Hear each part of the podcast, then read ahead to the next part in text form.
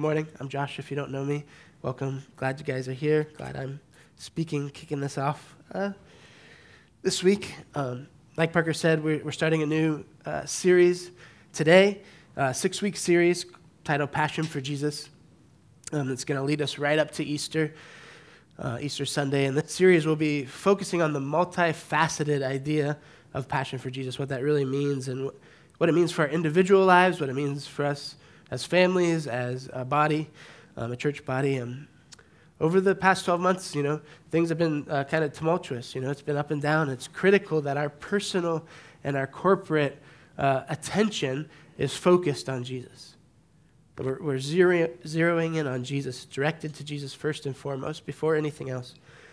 Jesus is the most powerful, majestic, radiant, glorious person that you'll ever meet. Uh, Jesus is also the smartest, happiest, funniest, funnest, most amazing, and closest loving friend you'll ever have. Nothing compares to him. Nothing compares to him. No one compares to him. Nothing in life deserves or is worth your passion, your, your uh, attention, your um, devotion, your time like he is. Um, your primary calling in life, what you are made for, was to be loved by Jesus and to love Jesus. This morning, I'm going to kick off this message and, and talk about beholding Jesus, just beholding him. My desire is to get you in front of Jesus this morning and let him take over. Hopefully, um, as, as we go, uh, I won't go too long, but hopefully. and, but talking about this, and, and then, you know, we're just going to get in front of him in worship. We're going to get in front of him in ministry time, and we're just going to behold him, you know, behold his glory, behold his beauty. So let me pray, and then I'll start off. So, God, we just come before you this morning. We thank you for today. We thank you for what you're doing in our lives, God. I ask that we would be able to fix our eyes on you this morning. Holy Spirit, I ask that you would remove internal distractions, silence the voice of the accuser, bring peace, bring the ability to focus on Jesus this morning. Jesus, we love, we, thank, we love you. We thank you for this message series, God. Thank you for what you've stirred up passion for you. God, I ask that you would restore the beauty and the majesty concerning the person of Jesus today. Restore our hunger through this series and, and beyond for, the, for your glory, God, for your eternal um, majesty. God, I ask that you would save us from just the trends and the influences of our times, and that you'd give us the ancient one again.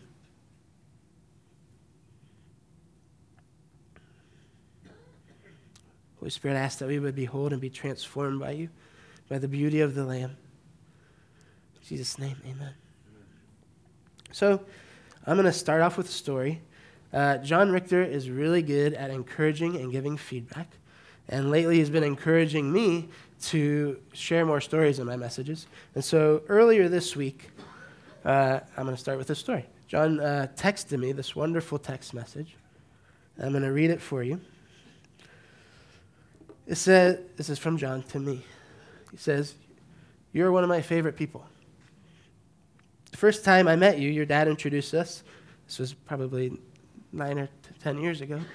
Um, uh, and I felt this draw and connection to you. I knew you were hurting, it's true, and felt like God had so many plans for you. Watching you preach thrilled my heart this past weekend, thinking about how the Father has drawn us together to co labor with Him in bringing the kingdom to Oxford. I love you, Josh, even more so. I feel so loved by you. Thanks. He doesn't stop. Concerning your messages, I love your teaching, but I feel like you neglect the great stories and testimonies uh, in your life, and your preaching, your, pre- your life preaches so much.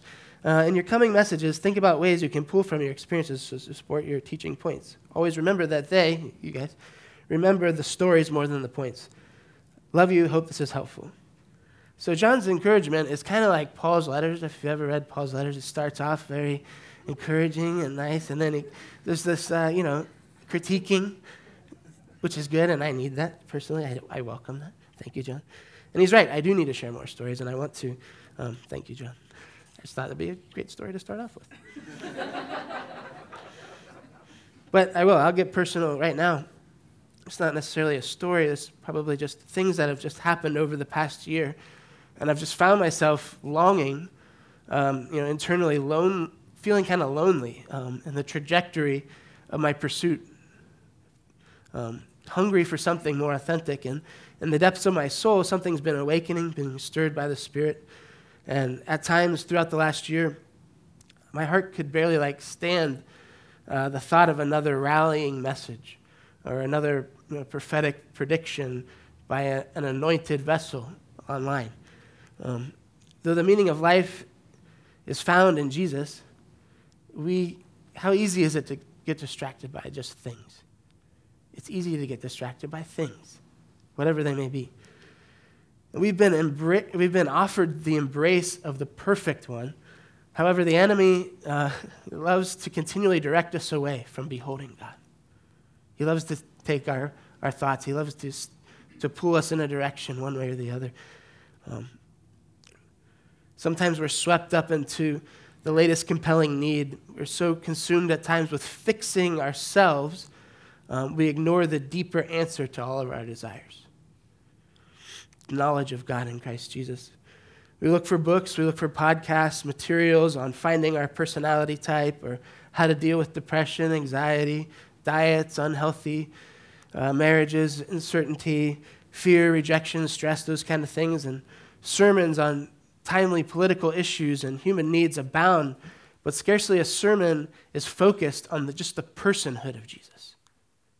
You know, Jesus is the Father's answer for every human condition. And I love theology. I love good teaching that explains uh, the know, principles, explains the kingdom. But just as much, we need to encounter Jesus in a message. We need to encounter him. We need to behold him. Just take time away from listening and just get in front of him ourselves. We want, we want to listen to things that bring us and get us hungry for coming face to face with Jesus, whatever that is. And don't, me, don't hear me wrong. I love, I love and appreciate those other things. I love and appreciate books and podcasts and messages. But we must take time to behold Him more than we try to fix ourselves. Or, you know, like we, we can read those things and they're good, but they only go so far if we don't take time to get with the one who actually heals us.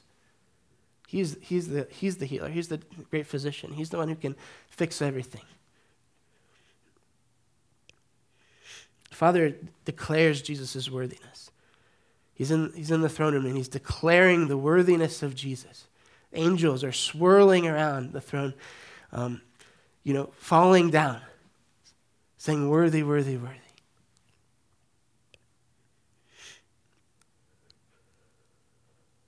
Even stones are willing to cry out on his behalf. But we who carry his name so many times, we just forget to take time to look at him. I want to desire him. I want to desire him alone, to be undone by the depths of his life, by, the, by his heart, by his love. I'm not satisfied where I currently am. And I would never want to be satisfied where I currently am. But it's easy to coast. It's easy just to get in the coast mode. But I want to I want to come closer. I want to go deeper. I want to be consumed by the fiery passion and be constantly transformed unto his likeness. This desire, actually, I see it has been divinely orchestrated. It's actually the Father and the Son and the Spirit working together to draw me deeper in love. 1 John 4:19 says, "We love him because he first loved us." Jesus says in John 6, 40, 6 44, he says, No one is able to come to me unless the Father who sent me attracts and draws them and gives them the desire to come to me. So the Father and the Son and the Holy Spirit are working together to draw you into more love. They're, they're actively working to draw you deeper into relationship. We see this divine drawing throughout the Bible. In fact, uh, Christ is the longing of all the saints. Of course, he is. Old and New Testament saints throughout history. Adam and Eve yearned for the coming seed, a coming ruler who would triumph over the works of the evil one. Abraham beheld his glory. He saw Christ's day and was glad. He left everything for the promise of bringing forth the one who would bless all the nations. Moses foresaw Jesus as the coming prophetic king. David sang glories about the coming Messiah even before this child was born, actually out of his lineage, his great great great grandson. Prophetic traces of that ruler, of Jesus who would suffer, die, and, and rise again to rule over all things were revealed in the tabernacle of worship. Other prophets experienced Christ. Isaiah saw the glory of the Lord high and lifted up, seated on the throne, and heard the burning seraphim crying out to one another, Holy, holy, holy is the Lord of hosts. The whole earth is filled with his glory. Isaiah discovered this, that the same King of glory, seen high and lifted up, was to come as a, a baby, to come as a little baby, and, and, as, and he foretold that Emmanuel, God with us, the one from all eternity, would take up flesh and blood.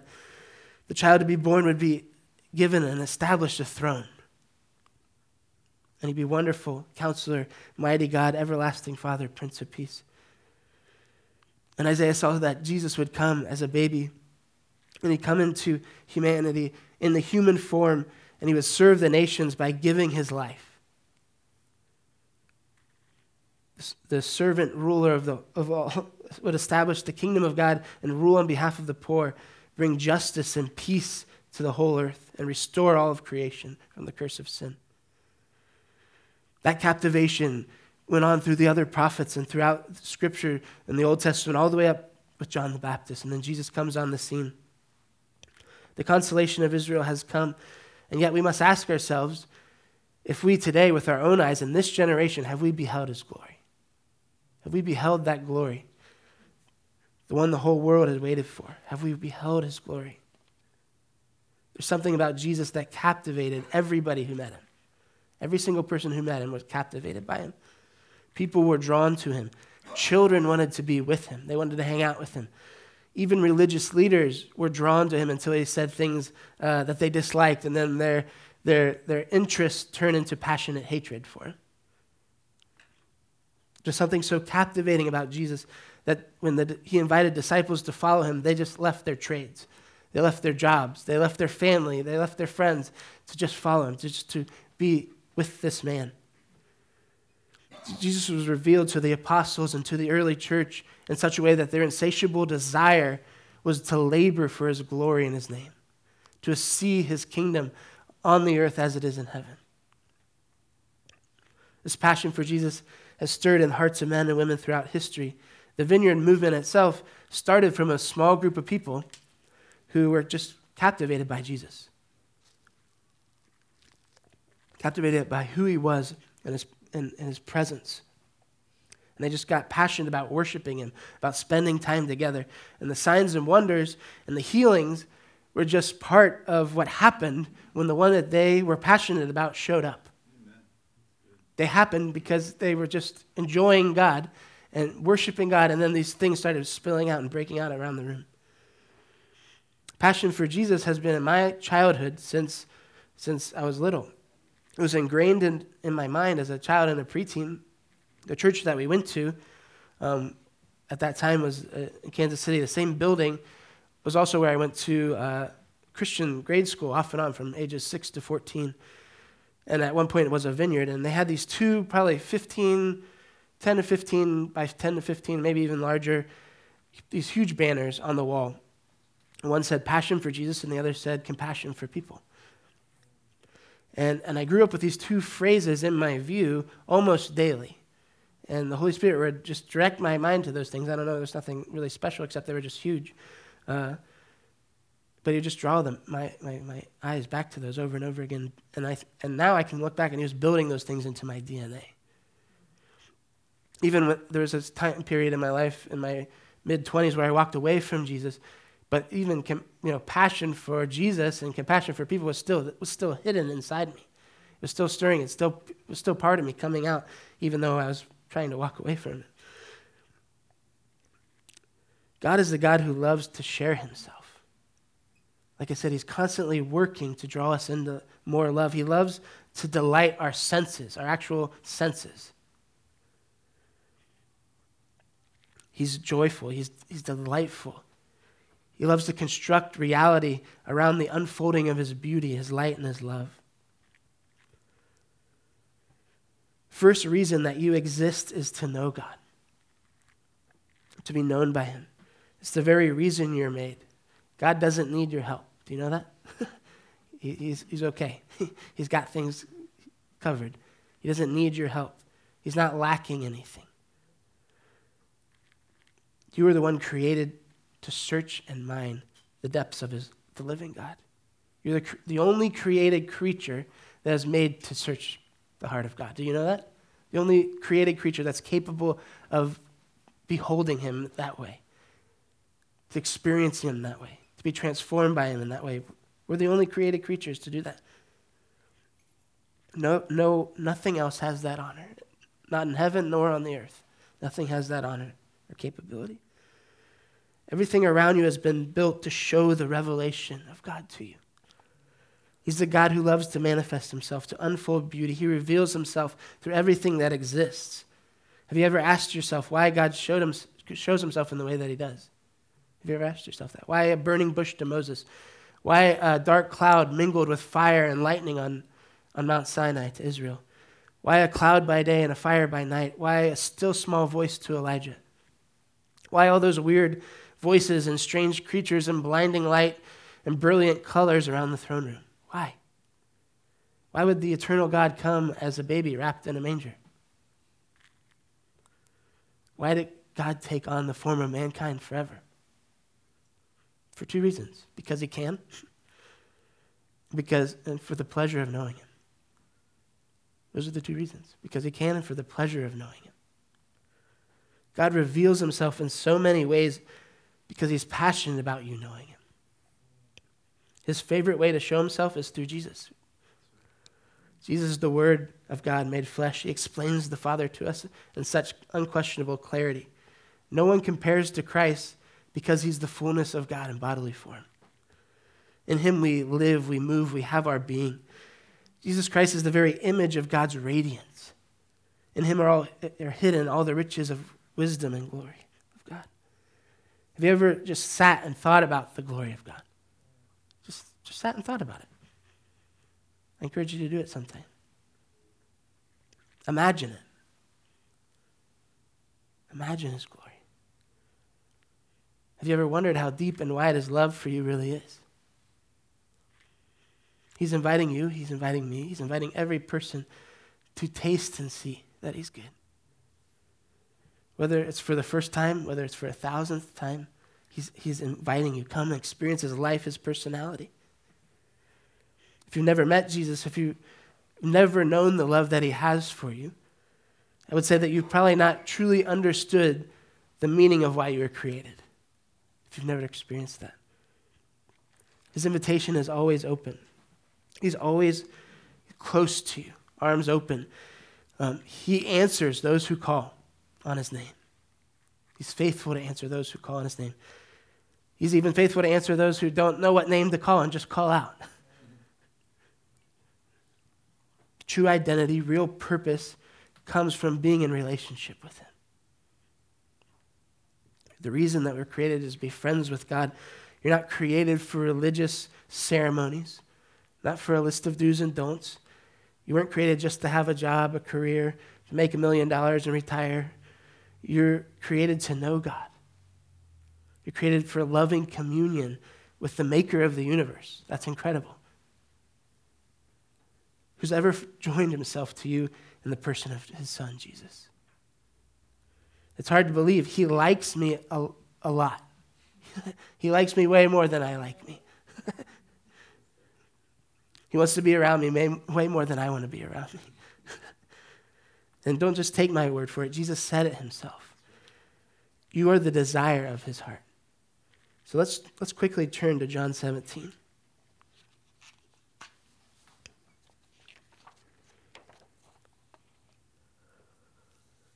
John 17 is one of my favorite uh, chapters.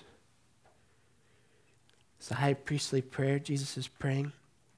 He's with the disciples. He's just had um, the Last Supper. He's been sharing encouraging words with them, and he offers up this prayer just before um, getting arrested in the garden. And there's no other prayer like this. The, the Lord's Prayer is close Um, but even that's just a model of how we're to pray. Uh, John 17 is the o- overflow of the fellowship of God the Father, God the Son, and God the Holy Spirit. It's a place where God talks to God. God talks to God in this, in this prayer. Jesus is talking to our Father about his own desire for us, about the eternal destiny of Jesus and his bride, the church. In verses 1 through 5, Jesus connects with the desires of his Father, having done all the Father has requested. Father, the hour has come. I've finished the work which you've given me to do. And now, Father, glorify me together with yourself. In verses 6 through 19, he prays for the 11 disciples, proclaims that their faith is authentic. They truly believe, and he, he states that um, he has kept them and prays they be protected from the evil one. And then Jesus envisions the, the unfolding future. He looks down the next 2,000 years and he sees you and me and everybody in between that would come to know him because of their word, their message, their testimony. And Jesus beholding his bride through the ages, his heart's overflowing here, and he lays forth the mission statement for the church. So we're picking up here in verse 24. He says, Father, I desire that they also whom you gave, gave me may be with me where I am, that they may behold my glory, which you've given me. For you loved me before the foundation of the world. O righteous Father, the world has not known you, but I've known you. And these have known that you sent me. And I have declared to them your name, and, I, and will declare it. And the love which you love me may be in them, and I in them. In verse 24, Jesus erupts with this passionate longing Father, I desire. The Son is telling the Father what is on his heart, his thing that he is most passionate about. What does he want? What does he desire? It's you and I. That we would be with him where he is, that we behold his beauty. It can be summed up in two words union and glory, being with him. Fullness of him expressing himself through the complete filling of these human temples dwelling place. His heart overflows as he sets forth the pathway to that union in glory. There's three longings of Jesus' heart that we see here that we must understand as a church.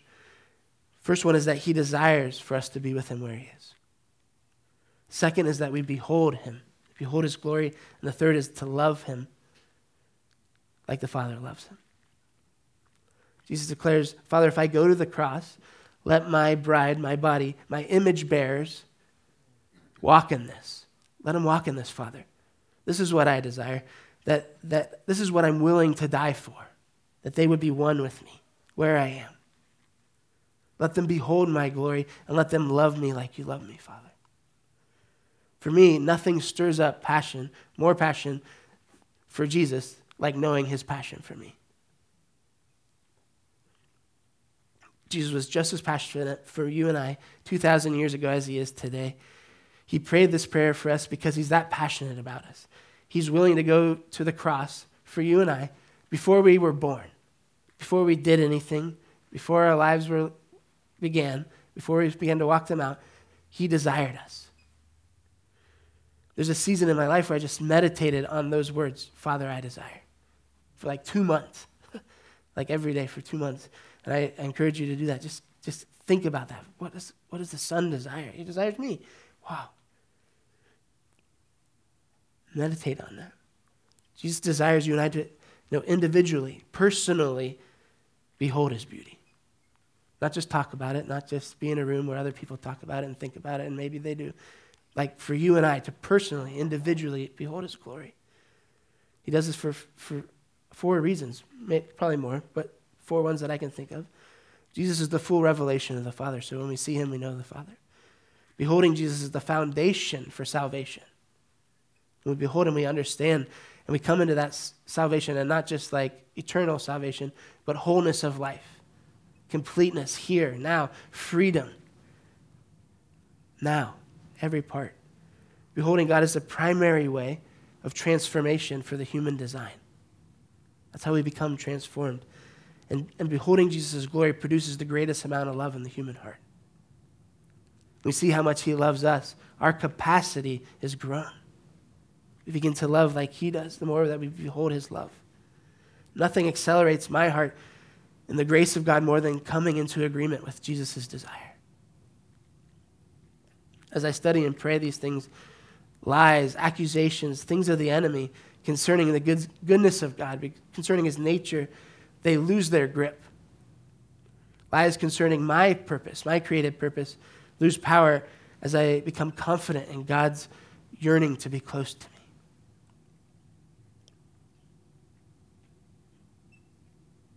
His desires, his power is greater than my, my dullness, greater than my weakness.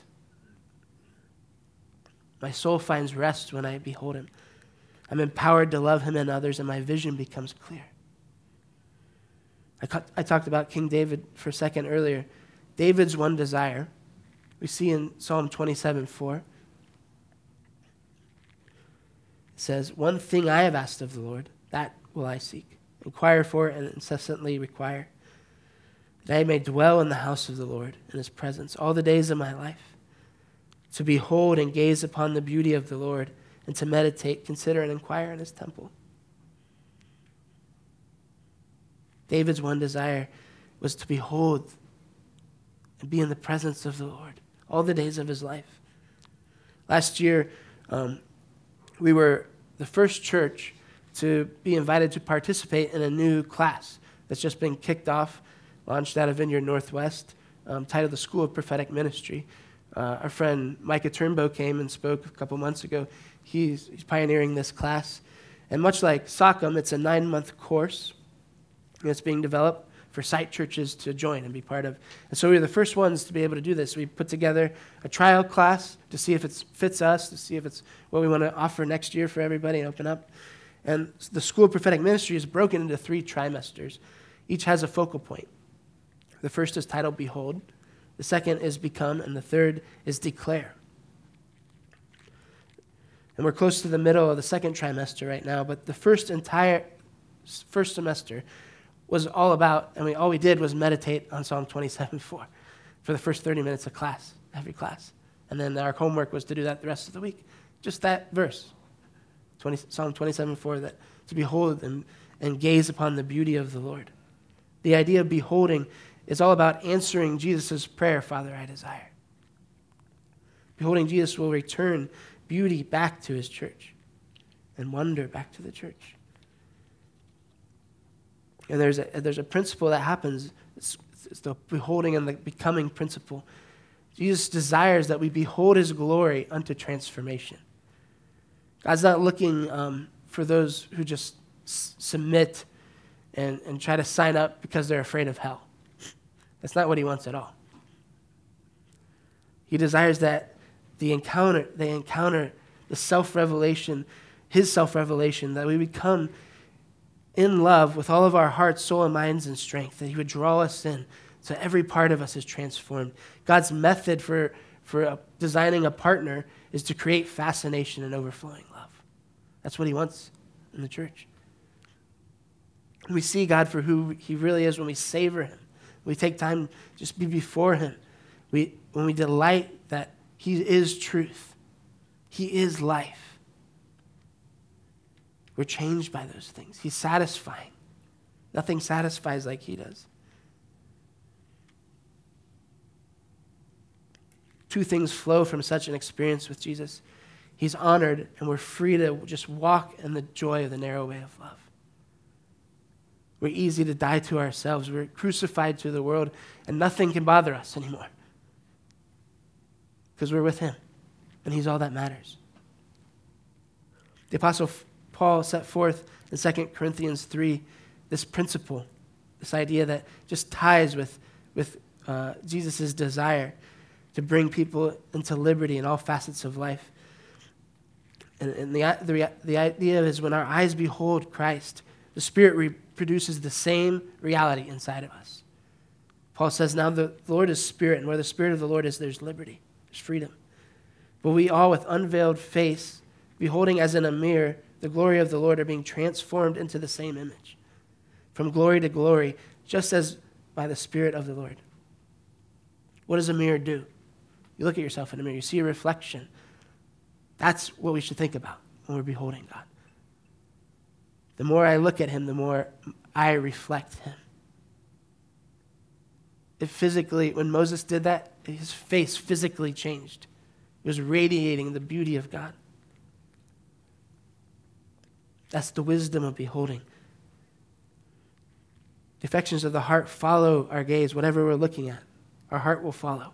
And so if we're focused on Jesus, our heart will follow Jesus. If we're focused on something else, our heart's going to follow something else. Beholding is becoming. Seeing Christ transforms us into his likeness. It's this amazing upward cycle of going from glory to glory.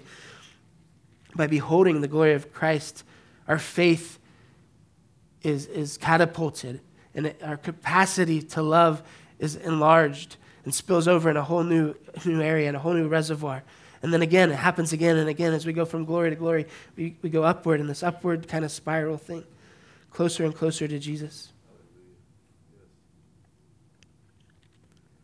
I can think of times where the Holy Spirit would just give me the tiniest, teeny, tiniest bit of revelation. And I, it was just like my heart would explode. Like, oh, that's who Jesus is. That's what he's really like. That's what he thinks about me. Ah, oh, just the tiniest part. It changes us, it, come, it makes us come undone. There's nothing, there's no greater pleasure than God revealing himself to us. These are the most powerful moments in our lives, the most exhilarating, intoxicating, wondrous, and terrifying experiences that shape us. So, just to wrap up, I want to say there's a there's some easy, super easy ways to just behold the beauty of Jesus. First one is in Scripture. Just get it out, meditate on it, ask the Holy Spirit to encounter you, to show you Jesus. Another one is Thanksgiving prayer. That's the easiest way. If you're having a hard day, just begin thanking God for like air that you're breathing. Thank Him for whatever the clothes you have on. Thank Him for whatever it is. And you get as you begin to thank Him for the tiniest things, your heart just opens up more and more. Your, love is like, oh man, God, you're so good. Prayer, meditation, radical fascination with the love of God. Again, just thinking about how much He loves you. Just think about it. Another way to behold the beauty of God is just the eyes of our heart, which is our imagination. Just close your eyes real quick. And whatever space your imagination is, whatever, wherever that is in your mind, just think of Jesus.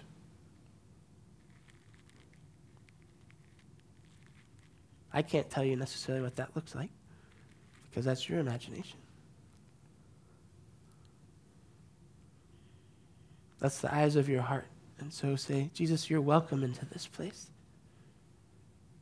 Encounter me in this place.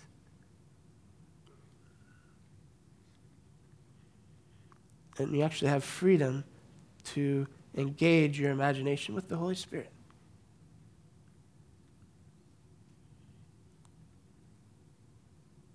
A lot of us have shut down our imagination, and, and we're not supposed to do that.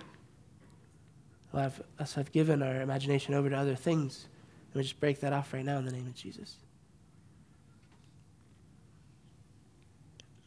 I encourage you to to see with the eyes of your heart, behold the beauty of God there. Another way to behold the beauty is just in the people around us. In family and friends, coworkers, neighbors, look for the face of Jesus in them.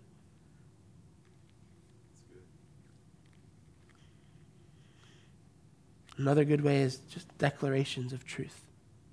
And so, what we're going to do, everybody stand up. And after this, the worship team can come up, but I want you guys to do this too. So I'm going to read off these declarations. We were with Wilson Cochran a couple nights ago, and he had some really good ones, and I stole a couple of his, and then I added some more. So I'm going to read these off, and then I'll read them again, and then we'll read them, we'll read them together as I read it the second time. So I'll read them all first, and then we'll read them again.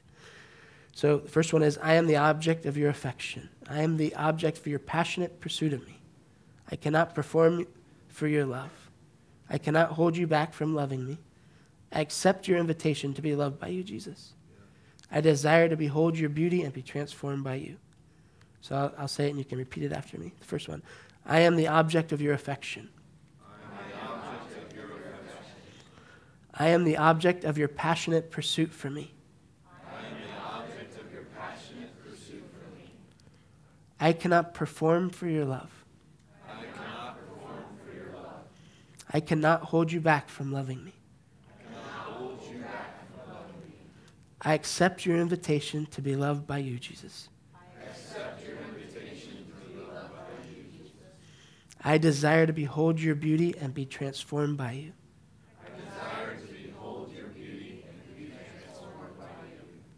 Awesome. awesome. Thank you, Jesus. Worship band, you guys can come on up. So each week we're gonna we're gonna have a challenge, and hopefully you guys got one of these in your in your bulletin today. If you didn't get one, we'll have some for you. But this week again is behold, and so the challenge for this week is to meditate on Psalm 27 4. Um, journal your experience. So however many times you do that, if you do it every day, awesome. If you only do it once, that's okay too. But that's written out for you guys there, and you can do that. Jesus, I thank you for this morning. God, I just I, I thank you that we could get in front of you. Now, Lord, I, we just want to get out of the way and behold you, God. Worship you, Jesus. Experience your love for us. Yes, God. Jesus, I ask that you would stand front and center right in the middle of this room this morning, God. We welcome you.